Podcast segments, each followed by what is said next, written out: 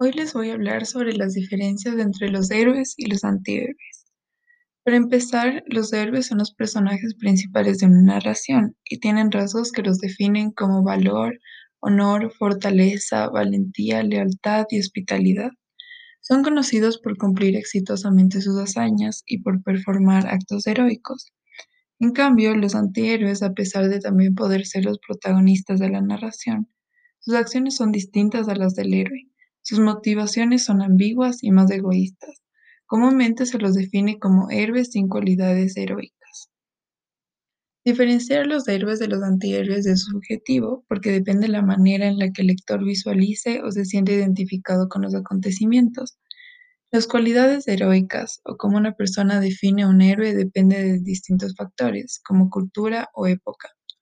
Los vicios como fumar o beber ya hacen a un personaje un antihéroe, porque es una característica vista como autolesión. Por otro lado, dejar de fumar o beber es visto como un acto heroico. En la literatura griega, los héroes eran descritos como personajes fuertes y poderosos, que cumplían grandes hazañas sin importar los medios, por ejemplo, Hércules. Al contrario, Odiseo era clasificado como un antihéroe, porque salía victorioso usando estrategia y engaños en vez de fuerza. En los libros leídos durante esta unidad, Don Quijote de la Mancha, El túnel y Niebla, se pueden clasificar a los personajes principales como héroes y antihéroes. En el libro Don Quijote de la Mancha, el personaje principal, Don Quijote, es un héroe, porque demuestra en varias ocasiones características como lealtad, valor, honor, entre otras, lo que lo hace en un personaje heroico. Su imagen está basada en las estructuras del héroe de la época inspirándose en los modelos heroicos. Sin embargo, se puede decir que Alonso Quijano es alocado e impulsivo.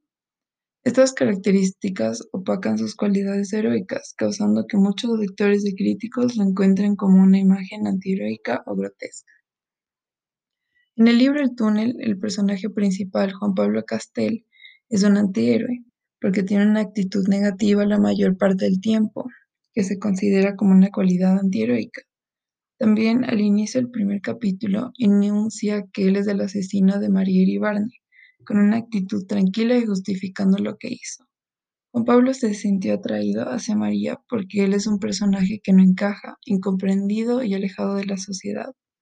Al ver que María fue la única persona en la galería que notó un detalle oculto en su pintura, él sintió que ella lo podía entender. Se puede afirmar que Juan Pablo también es un personaje redondo, porque a través de su monólogo interno se puede llegar a conocer sobre su personalidad, sus rasgos y sus pensamientos. Se le puede definir como un personaje de carácter fuerte, porque aclara de distintas maneras que no le importa la opinión de los demás y es determinado en lo que quiere. Se le puede determinar como arquetipo que representa el pesimismo, porque es un personaje fuera de lo común que siempre se enfoca en el lado negativo de los sucesos. Un ejemplo de su actitud negativa y pesimista es al inicio del primer capítulo, cuando dice, me caracteriza por recordar preferentemente los hechos malos, y así casi podría decir que todo tiempo pasado fue peor, si no fuera porque el presente me parece tan horrible como el pasado.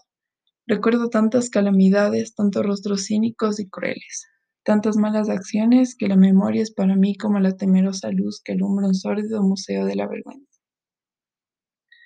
Por último, en el libro Niebla, el protagonista y narrador es Augusto. Se lo considera un antihéroe porque es un personaje que no parece encajar, no es exitoso en sus relaciones.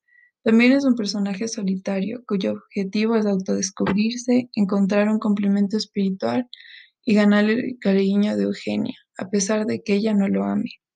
Se trata de un personaje más realista, que no tiene las virtudes ni dones de un héroe. Narra su historia utilizando el monólogo interior como un recurso principal para que el lector llegue a comprender lo que siente.